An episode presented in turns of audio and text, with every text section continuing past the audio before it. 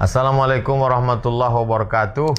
Kita beli tanah seluas lapangan sepak bola, rumah besar, tinggal, mati, habis, diambil ahli waris, dijual, mabuk, sakau, mati, suul khatimah. Tapi kalau kita bebaskan tanah ini di Setiabudi, Medan, Sumatera Utara, Insya Allah Al-Mukarram Tuan Guru kita Ustaz Tengku Zulkarnain mendirikan sekolah tahfiz Quran Anak-anak mengaji di atasnya pagi, petang, siang, malam, tahajud mereka lapang kubur kita, terang barzah kita. Mari kita support pembebasan tanah ini dengan transfer ke Bank Syariah Mandiri. Nomornya catat baik-baik 762 62 62 777 762 62 62 777. Saya ulang sekali lagi. 762 62627777 Yayasan Barokah Sumatera Utara. Ma'akal tafa'afnaita. Habis kau makan busuk. Wa malabista fa'ablaita. Kalau kau berikan pakaian lapuk. Wa matasaddaqta fa'amdaita. Yang kau wakafkan, yang kau sedekahkan, itulah yang akan jadi bekal untuk hari esok. Berkah selalu. Terima kasih. Assalamualaikum warahmatullahi wabarakatuh. Alhamdulillah. Alhamdulillahi Rabbil Alamin. الذي أرسل رسوله بالهدى ودين الحق ليظهره على الدين كله وكفى بالله شهيدا. أشهد أن لا إله إلا الله وحده لا شريك له وأشهد أن محمدا عبده ورسوله الذي من لا نبي بعده. اللهم صل وسلم على هذا النبي الكريم سيدنا ومولانا محمد وعلى آله وصحبه أجمعين. أما بعد فيا أيها المسلمون أوصيكم وإياي بتقوى الله فقد فاز المتقون. قال الله تعالى في كتابه العزيز أعوذ بالله من الشيطان الرجيم. بسم الله الرحمن الرحيم. يا أيها الذين آمنوا اتقوا الله وقولوا قولا سديدا يصلح لكم أعمالكم ويغفر لكم ذنوبكم ومن يطع الله ورسوله فقد فاز فقد فاز فوزا عظيما صدق الله العظيم جماعة صلاة Jumat yang dimuliakan Allah Subhanahu wa taala. Wajiblah kita bersyukur kepada Allah Subhanahu wa taala atas limpahan karunia yang Allah telah berikan kepada kita.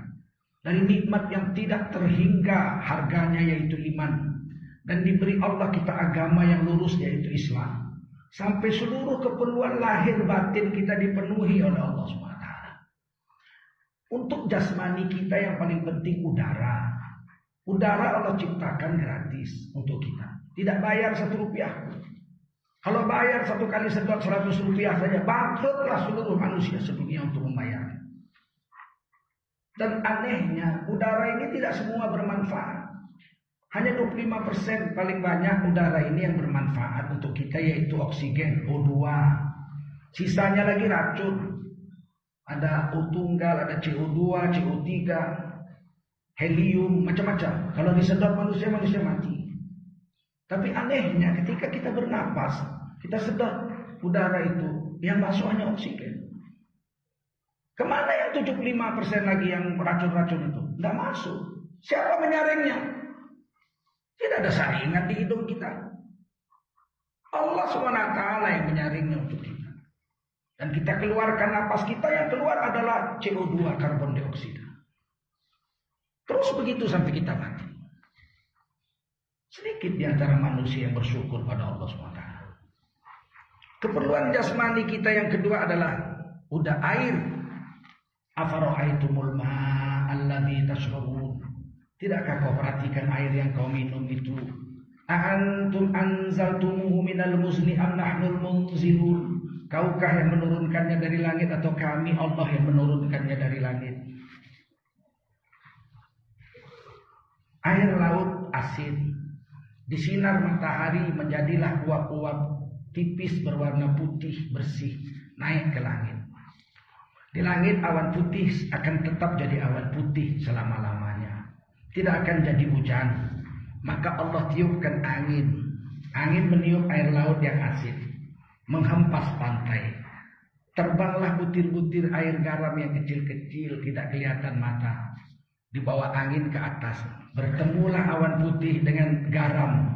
Yang kecil-kecil itu air asin. Jadilah awan putih menjadi awan hitam. Kemudian dingin udara di atas, turunlah menjadi hujan. Lau nasya'u ja'alnahu hujajan falaula tashkurun. Bagaimana keadaanmu kalau air hujan itu kami bikin asin seperti asalnya air laut? Maka matilah seluruh pohon-pohon sedunia kena air hujan yang asin. Kalau mati pohon-pohon berhentilah oksigen. Kalau berhenti oksigen matilah manusia di dunia. Falaulah tashkurun, kenapa kamu tidak bersyukur? Dan air itu gratis. Bayar itu kan karena kita malas ngambil air langsung. Diambilkan perusahaan air minum. Di antaranya ke rumah kita berbotol-botol. Ya kita bayar jasanya. Perusahaan itu bukan airnya, airnya gratis. Kenapa manusia tidak bersyukur? Yang ketiga yang paling penting untuk jasmani manusia adalah makan. Alladzi at'amahum min ju'. Dialah Allah yang telah memberi makanan kepada mereka manusia sehingga mereka menjadi kenyang. Makanan gak habis-habis. Dulu waktu saya SMP belajar geografi dan kependudukan. Seorang penipu besar namanya Thomas Robert Malthus. Ahli pendudukan, ahli kependudukan dari Inggris. Dia mengatakan manusia bertambah menurut deret ukur. Sedangkan makanan bertambah menurut deret hitung.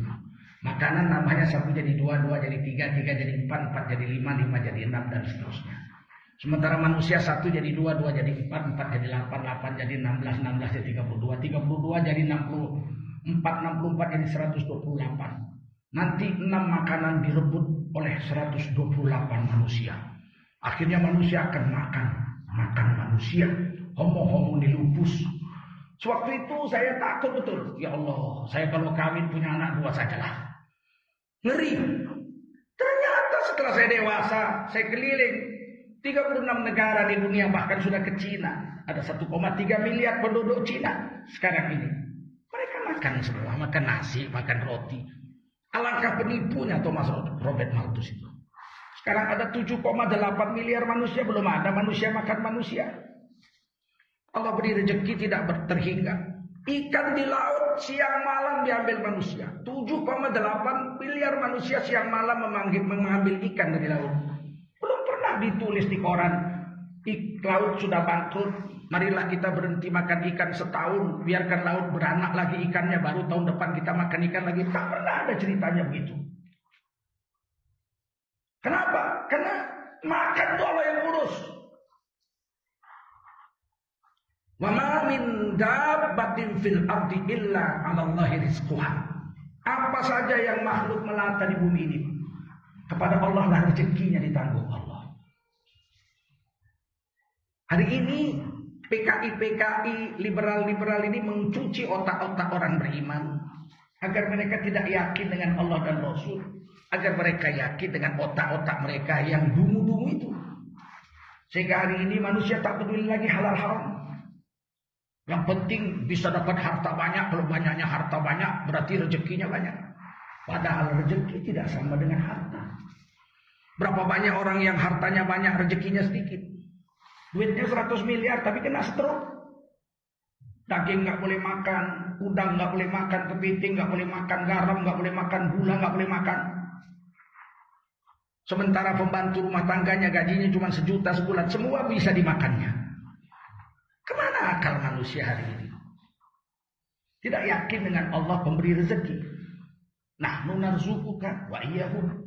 Anak istrimu, kami yang kasih rezeki. Kamu juga kami yang kasih rezeki kata Allah. Saudara-saudara yang mulia, berapa banyak orang hari ini karena takut nggak kebagian rezeki mencuri. Waktu dapat jabatan diletakkan Quran di atas kepalanya bersumpah akan menjalankan amanah dengan jujur. Udah jadi mencuri. Kenapa dia mencuri? Gak yakin dia rezeki itu Allah memberi. Dipikirnya rezeki harus dia curi, dia rampok sana sini, tipu sana sini supaya dia dapatkan rezekinya. Padahal yang didapatkannya hanya harta, bukan rezeki. Rezeki sudah ditetapkan Allah, tidak akan lebih, tidak akan kurang dari apa yang ditetapkan Allah untuk kita. Ketika rezeki yang ditetapkan untuk kita habis, maka matilah kita. Malaikat yang mencarikan rezeki untuk kita namanya malaikat Mikail.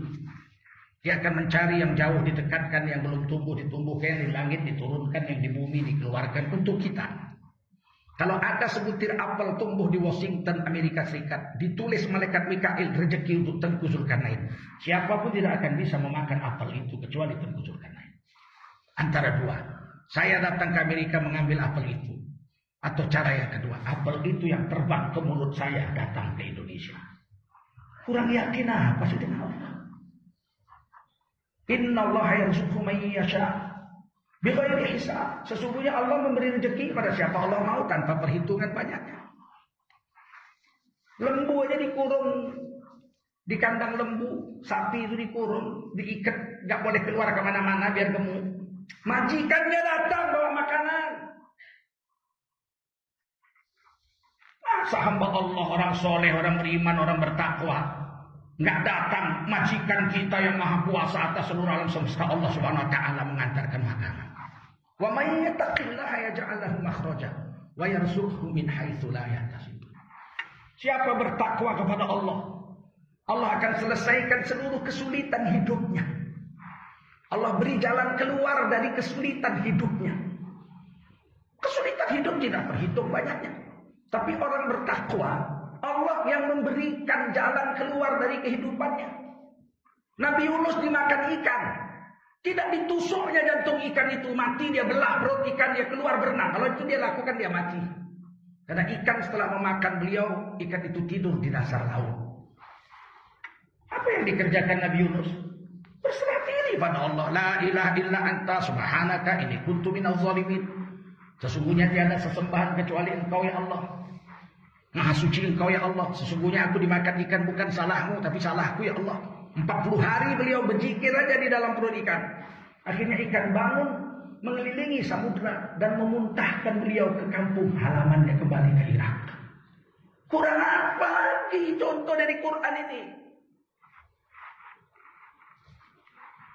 Kenapa harus mengambil rezeki yang ditetapkan Allah dengan cara-cara yang haram? Menipu, korupsi, mencuri, culas, menjilat, Supaya dapat duit dari atasan, menjilat atasan. Mau berlaku zolim. Memenuhi perintah atasannya untuk dapat jabatan. Padahal yang didapatnya tidak lebih dari yang ditetapkan Allah saja kepadanya. Kalau rezeki yang ditetapkan itu habis, maka malaikat maut bersiap-siap mencabut nyawanya. Malaikat Mikail lapor, ya Allah, rezeki untuk si Pulan bin Pulan sudah habis. Tinggal beberapa sedotan napas lagi. Di air, di makanan sudah tidak ada. Kata Allah cukup kerjamu mencari rezeki untuk si pulang itu. Hari ini diselesaikan tugas malaikat maut untuk mencabut nyawanya. Dan itu hadis kudsi. Allah berfirman, "Anna nafsan lan tamut hatta tastakmila rizquha." Itu nyawa manusia tidak akan dicabut malaikat maut kecuali seluruh rezeki yang ditetapkan Allah untuknya sudah habis diambilnya semua. Maka tidak usah heran. Kenapa kita masih hidup? Karena rezeki kita belum habis. Kalau rezeki kita habis, sehat pun kita mati. Pejabat pun kita mati. Ini tauhid akidah ini. Ini kepercayaan orang Islam. Tak boleh lari dari sini. Yang hari ini diajarkan kepercayaan orang-orang kafir. Orang-orang PKI, orang-orang komunis, orang-orang sekuler. Kita harus berusaha. Kalau nggak berusaha, mana dapat? Ya usaha itu apa? Usaha itu ikhtiar. Disuruh oleh Allah dan Rasul kita berusaha, tapi penetapnya tetap Allah. Fa'idha azamta fatawakal Allah. Kita berusaha mati-matian, doa sungguh-sungguh, kerja sungguh-sungguh. Hasilnya tawakal. Kalau berhasil usaha kita, kita ucapkan Alhamdulillah. Kalau tidak berhasil usaha kita itu kita ucapkan innalillahi wa inna ilaihi rajiun. Habiskan rezeki kita. Kalau habis mati. Berapa banyak usaha kita yang gagal Allah kirim rezeki lewat cara lain. Ada orang ber, bekerja 26 hari. Sebulan dapat gaji 3 juta. Pulang gajian dia pulang naik angkot. Di tengah angkot dia tertidur. Dicopet pencopet gajinya sebulan. Matikah dia tidak makan bulan itu? Tidak. Allah bagi rezeki lewat jalan yang lain. Hari ini orang Islam tidak lagi yakin dengan janji-janji Allah dan janji-janji Rasul. Hari ini manusia yakin dengan usahanya. Manusia yakin dengan otaknya, manusia yakin dengan kekuatannya. Padahal dari zaman Nabi Adam sampai zaman Nabi Isa diajari jikir-jikir. Subhanallah, Nabi Adam diajari. Alhamdulillah, nabi-nabi lain diajari. La ilaha illallah diajari. Allah Akbar, Nabi Ibrahim dan lain-lain diajari. Ada satu zikir yang khusus untuk umat Islam, umat Nabi. La haula wa la quwata illa billah. Tidak ada daya upaya apa pun kecuali dengan izin Allah Subhanahu wa taala saja. Tapi hari ini orang memikirkan Allah. Seolah-olah kalau dia udah usaha dia pasti berhasil. Hilang Allah di hatinya, hilang kehebatan Allah di hatinya berganti dengan kehebatan dirinya. Alangkah sombong manusia. Saudara-saudara yang mulia, Salawat dan salam kita sampaikan senantiasa kepada baginda Rasulullah Sallallahu Alaihi Wasallam. Beliau telah mengajari kita bagaimana yakin dengan Allah. Bagaimana kita menafikan kekuatan kita la haula wala quwata illa billah. Dan meletakkan di batin kita ini bahwa yang hebat hanya Allah. Ta'alul lima yurid. Allah kuasa melakukan apa yang Allah mau. Api bisa membakar. Waktu Nabi Ibrahim dilemparkan ke api, Dua kilometer masih panas api itu saking besarnya api itu setinggi gunung. Rantai-rantai yang mengikat badan Nabi Ibrahim lumer cair saking panasnya api. Tapi Nabi Ibrahim bajunya, jenggotnya, kumisnya, kulitnya, badannya sedikit pun tidak hangus. Kata Allah wa kulna ya nar. Firman Allah kepada api, wahai api, kuni bardan, jadilah kamu sejuk. Wassalaman ala Ibrahim bikin selamat Nabi Ibrahim. Nabi Ibrahimnya selamat, rantainya cair. Orang di luar 40 hari merasakan panas. Allah kuasa melakukan sesuatu sesuai dengan hukum alam. Tapi pada saat yang sama, Allah juga mampu melakukan sesuatu bertentangan dengan hukum Allah. Allah kuasa melakukan apa yang Allah mau. Sedangkan kita, la haula wa la quwata. Apa yang dilakukan Nabi Ibrahim waktu dibuang ke api? Tawakal. Beberapa detik beliau diketapelkan jarak 2 km dari istana Namrud. Saking panasnya nggak ada yang bisa melemparkannya ke api itu. Ketika terbang beberapa detik itulah malaikat Jibril datang. Wahai Ibrahim, saya mau selamatkan kamu. Saya malaikat Jibril, sahabatmu yang sering mengantar wahyu kepadamu. Maukah kamu aku selamatkan dari api itu? Aku kuasa untuk memadamkan api itu dan menyelamatkanmu. Kata Nabi Ibrahim, kau diutus Allah atau mau? Menyelamatkan kamu, saya kemauan saya, kata kamu kau sahabat saya. Minggir, kata Nabi Ibrahim. Saya tidak perlu kamu. Hasbi Allah wa ni'mal wakil. Nikmal maula wa nikmal nasir. Cukup Allah menjadi penolongku. Kamu minggir. Maka ketawakalan Nabi Ibrahim itulah turun wahyu. Hai api sejuklah kamu dan selamatkanlah Nabi Ibrahim. Jadi orang tetap merasakan panas. Tapi Nabi Ibrahim dalam saat yang sama merasakan sejuk. Saudara-saudara yang mulia, kurang apa lagi pelajaran-pelajaran Quran dan hadis-hadis Nabi memberikan keyakinan kepada kita atas agama ini. Al-Islamu ya'lu wa la yu'la alaih. Kata Nabi, Islam itu tinggi, tak ada lebih tinggi dari Islam. Waktu mau merdeka, 1 Juni, Presiden Soekarno menggagas lima sila Pancasila. Nomor lima ketuhanan. Ketuhanan diletakkan Bung Karno nomor lima. Oleh PPKI Panitia Persiapan Kemerdekaan Indonesia digagas, digagas, digagas. Jadilah diletakkan nomor satu ketuhanan dengan kewajiban menjalankan syariat Islam bagi pemeluk-pemeluknya. Ditandatanganilah piagam Jakarta. Pancasilanya seperti itu bunyinya sila pertama. Sila kedua kemanusiaan adil beradab. Sila ketiga persatuan Indonesia. Sila keempat sama dengan yang ada sekarang. Ketika kemerdekaan terjadi 17 Agustus, tanggal 18 Agustus Pancasila yang mau dipakai yang mana? diminta coret tujuh kata kewajiban dengan menjalankan syariat Islam bagi pemeluk-pemeluknya. Cukup dipakai ketuhanan, koma, yang sisanya tujuh kata dibuang, ketuhanan ditambah, ketuhanan yang Maha Esa. Setuju. Ulama-ulama kita setuju. Walaupun tidak ditulis dengan kewajiban menjalankan syariat Islam bagi pemeluk-pemeluknya. Maklum bahwa seluruh orang Islam wajib menjalankan syariat Allah bagi orang Islam. Tak usah ditulis pun. Jadilah merdeka. Dibuat Undang-Undang Dasar 45 pasal 29 negara berdasar ketuhanan yang Maha Esa. Pasal 29 ayat 2 negara menjamin tiap-tiap warga negara untuk memeluk agama dan menjalankan agamanya 100%. Ditulis. Sekarang agama mau dipinggirkan. Saya mengamati tidak sengaja, tidak bukan tidak sengaja ini. Ini kayaknya memang sengaja.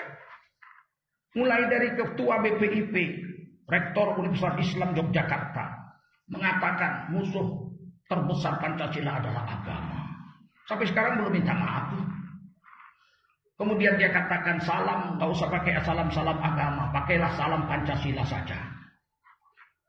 Kemudian sampai sekarang tidak minta maaf. Digagas rancangan undang-undang haluan ideologi Pancasila. Pancasila itu diperas jadi tiga. Ketuhanannya tidak lagi ketuhanan Esa, tapi ketuhanan yang berkebudayaan. MUI dan seluruh ormas Islam menolak. Akhirnya undang-undang itu dipinggirkan, dibekukan sementara. Belum dibuat, masih ada di prolegnas. Tapi tidak berhasil karena ribut se-Indonesia. Kemudian muncul baca Quran lagu Jawa di istana negara. Kemudian muncul SKB 3 menteri bahwa anak perempuan Islam boleh pakai kerudung di sekolah SD, SMP, SMA 12 tahun. Menurut syariat agamanya dibolehkan. Tapi boleh juga membangkang Allah. Dengan membuka aurat selama 12 tahun SD, SMP, SMA di sekolah pemerintah. Artinya pemerintah membolehkan. Mau ikut Allah dan Rasulnya silakan. Tapi mau membangkangi Allah dengan membuka aurat silakan juga. Alasannya pendidikan tidak boleh dipaksakan. Hmm. Dalam Islam pendidikan itu memaksakan kebaikan. Muru auladakum bisolat. Perintahkan anak-anak untuk sholat. Wahum abna'u sab'in. Waktu anakmu itu umur tujuh tahun. Wadribuhum. Pukul anakmu itu kalau enggak sholat. Wahum abna'u Asrin. Ketika umurnya 10 tahun nggak sholat, belum wajib anak laki-laki umur 10 tahun sholat. Belum akhir balik kok. Tapi sudah boleh dipukul. Kenapa? Karena sudah tiga tahun disuruh dan diajari sholat. Kalau nggak mau udah boleh dipukul. Bukan kayak itu pemaksaan. Tiba-tiba katanya anak sekolah jangan dipaksa-paksa. Mau pakai kerudung silakan, mau membangkang Allah nggak pakai kerudung buka aurat silakan. Kenapa pendidikan nggak boleh dipaksa? Nyatanya dipaksa pakai seragam. Kenapa anak sekolah diwajibkan pakai seragam? Biar aja lah, mau pakai daster, mau pakai celana monyet. Kenapa harus dipaksa? Pakai seragam. Ya supaya baik. Memang lebih baik pakai seragam atau menutup aurat. Ini kan tidak konsisten. Dan kita nggak boleh diam, kita harus berbicara karena hak kita dijamin oleh Undang-Undang Dasar 45 dan Pancasila. Untuk melindungi anak-anak kita. Agar nggak rusak akidahnya, agamanya, syariatnya. Kenapa anak-anak dilarang merokok? Biarkan aja lah. Mau merokok di kelas silakan, mau nggak merokok silakan. Ini aja. Kenapa dilarang merokok? Ya demi kebaikan. Loh, diperintahkan pakai jilbab kan supaya kebaikan. Kenapa jilbab ditolak? Merokok. Diterima larangan merokok. Larangan membuka aurat nggak diterima. Ada apa dengan negeri ini? Tiba-tiba Kementerian Pendidikan mengeluarkan proyeksi pendidikan Indonesia 2020-2035. Tidak ada agama disebut di situ. Menjaga anak-anak yang dididik ini supaya bermoral dan berbudaya Indonesia agamanya hilang. Diributi. Barulah dibilang, wah ini kan baru draft. Nanti kan akan disempurnakan setelah diprotes, dikritik. Kenapa dalam draft itu budaya dimasukkan? Kok dalam deras agama nggak dimasukkan? Emang lebih penting budaya dari agama? Agama nggak dibawa mati. Begitu. Yang dibawa mati itu budaya, begitu. Tidak ada Pancasila mengatakan harus berbudaya. Negeri ini berdasar ketuhanan Esa, bukan berdasarkan kebudayaan. Kok tiba-tiba kebudayaan ditulis frasanya? Agama nggak ditulis. Memang lidah tidak bertulang, oh ada maksud, tidak ada maksud. Siapa yang tahu maksudmu? Yang tahu Allah, hanya maksud itu yang tahu Allah. Kami tidak melihat batinmu, kami melihat zohirmu. Zohirmu membuang frasa agama. Kami protes. Dan ini bertubi-tubi terus. Bertubi-tubi terus. Kalau kita tidak bersatu menjaga agama kita, saya khawatir 50 tahun lagi orang Indonesia yang Islam tinggal separuh.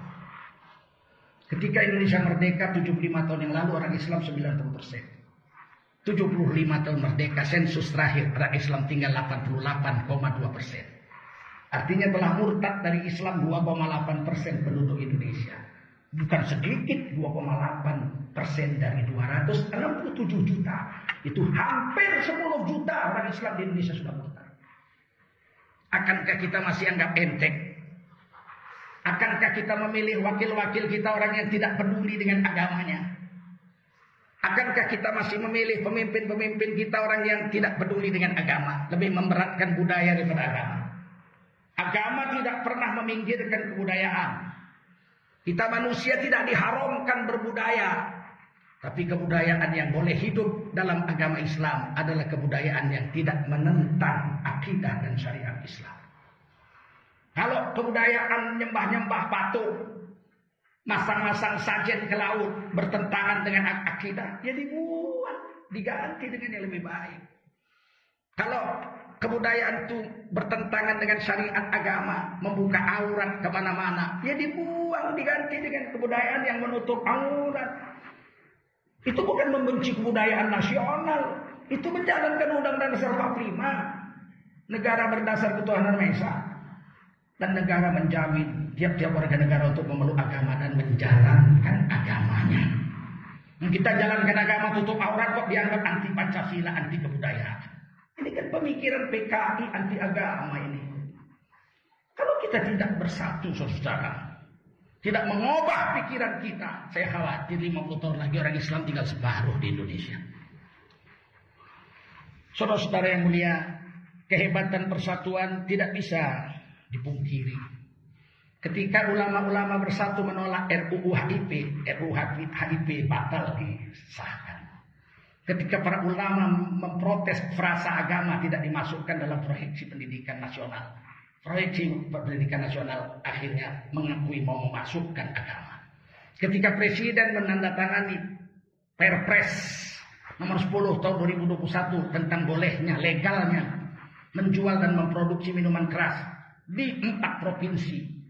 Dan provinsi lain boleh dengan syarat izin BKPM dan izin gubernur.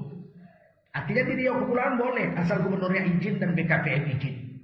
Tapi di empat provinsi tidak perlu izin karena memang sudah diizinkan. Seluruh ulama bersuara. Akhirnya perpres itu dicabut. Akankah kita tetap diam? Kita harus berbicara.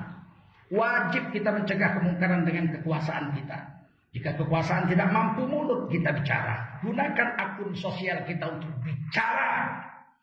Ketika kemungkaran dan agama dirusak, kita diam. Kita setan bisu. Bukan manusia lagi kita, setan bisu kita. Kalau ada kemungkaran depan mata kita, kita pura-pura bodoh. Kita setan bisu. Ada memang ulama yang cari selamat. Dia cuma amar ma'ruf aja, ngajak orang zikir, ngajak orang sholat, ngajak orang puasa, ngajak orang oh, baca Quran. Oh, kalau amar ma'ruf nggak ada musuh. Tapi nggak berani nahi muka. Takut dimusuhi, takut mendapatkan cobaan. Kalau nabi-nabi dulu cuma amar ma'ruf aja, nggak berdiri agama di dunia ini. Nabi-nabi dulu nggak amar ma'ruf saja, nahi mungkar juga. Makanya Nabi Zakaria dibunuh, Nabi Yahya dibunuh, Nabi Muhammad diusir mau dibunuh, terusir dari kampung beliau di Mekah, pergi ke Madinah.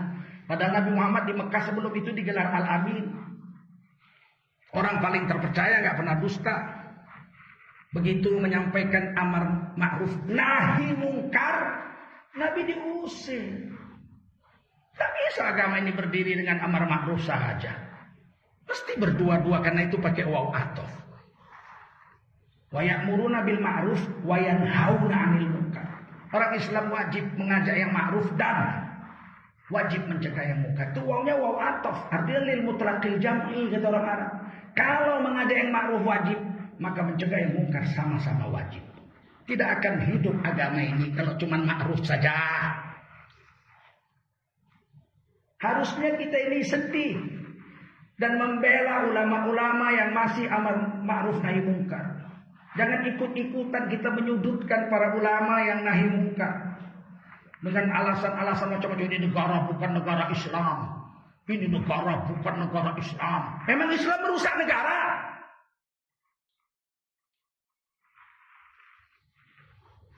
Satu ajaran Islam yang merusak negara ini.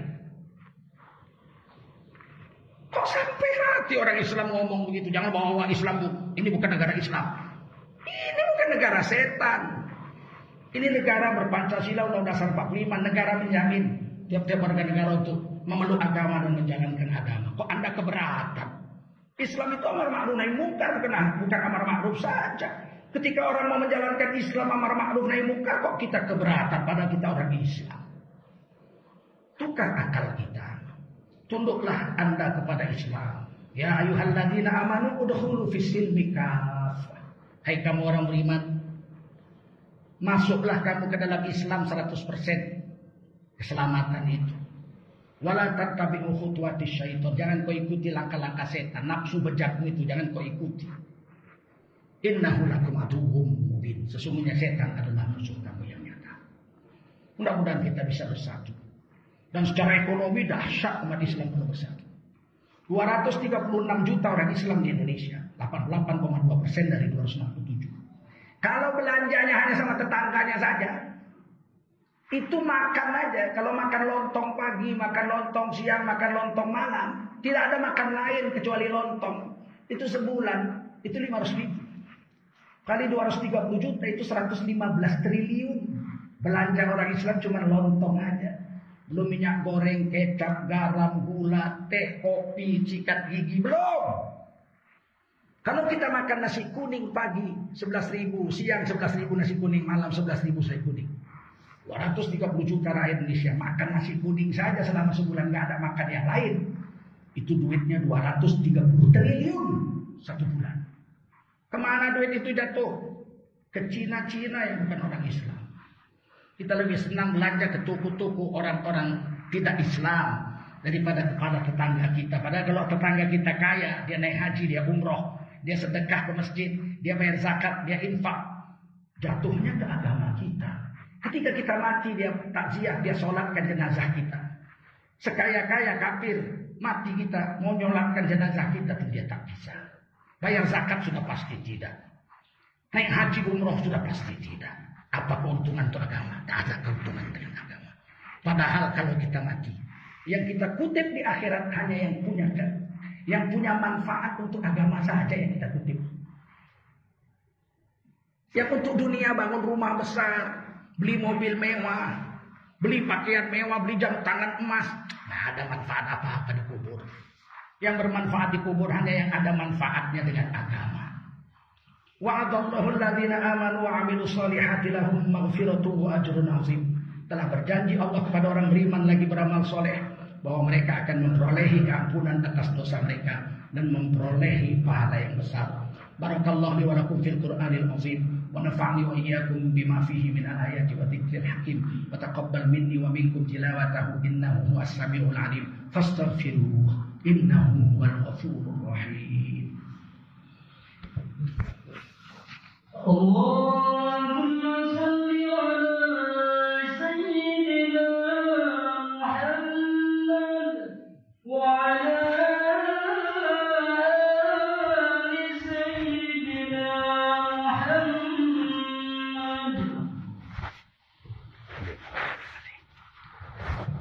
الحمد لله الحمد لله رب العالمين الذي أرسل رسوله بالهدى ودين الحق. ليظهره على الدين كله وكفى بالله شهيدا. أشهد أن لا إله إلا الله وحده لا شريك له وأشهد أن محمدا عبده ورسوله الذي من لا نبي بعده. اللهم صل على نبينا محمد وعلى آله وصحبه أجمعين. أما بعد فيا أيها المسلمون أوصيكم وإياي بتقوى الله فقد فاز المتقون. قال الله تعالى في كتابه العزيز أعوذ بالله من الشيطان الرجيم. بسم الله الرحمن الرحيم. يا أيها الذين آمنوا اتقوا الله اتقوا الله ما استطعتم. قال الله تعالى في كتابه الكريم أعوذ بالله من الشيطان الرجيم بسم الله الرحمن الرحيم. إن الله وملائكته يصلون على النبي. يا أيها الذين آمنوا صلوا عليه وسلموا تسليما. اللهم صل وسلم على هذا النبي الكريم سيدنا ونبينا وحبيبنا ومولانا محمد وعلى آله وصحبه أجمعين.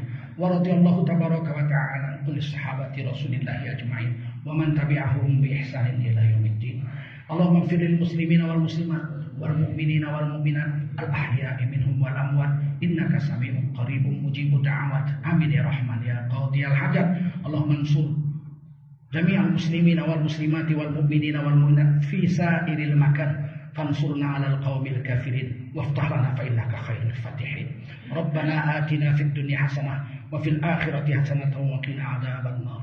عباد الله إن الله يأمر بالعدل والإحسان وإيتاء ذي القربى وينهى عن الفحشاء والمنكر والبغي يعظكم لعلكم تذكرون. فاذكروا الله العظيم يذكركم واشكروه على نعمه يزدكم ولذكر الله أكبر والله يعلم ما تصنعون. الله أكبر الله أشهد أن لا إله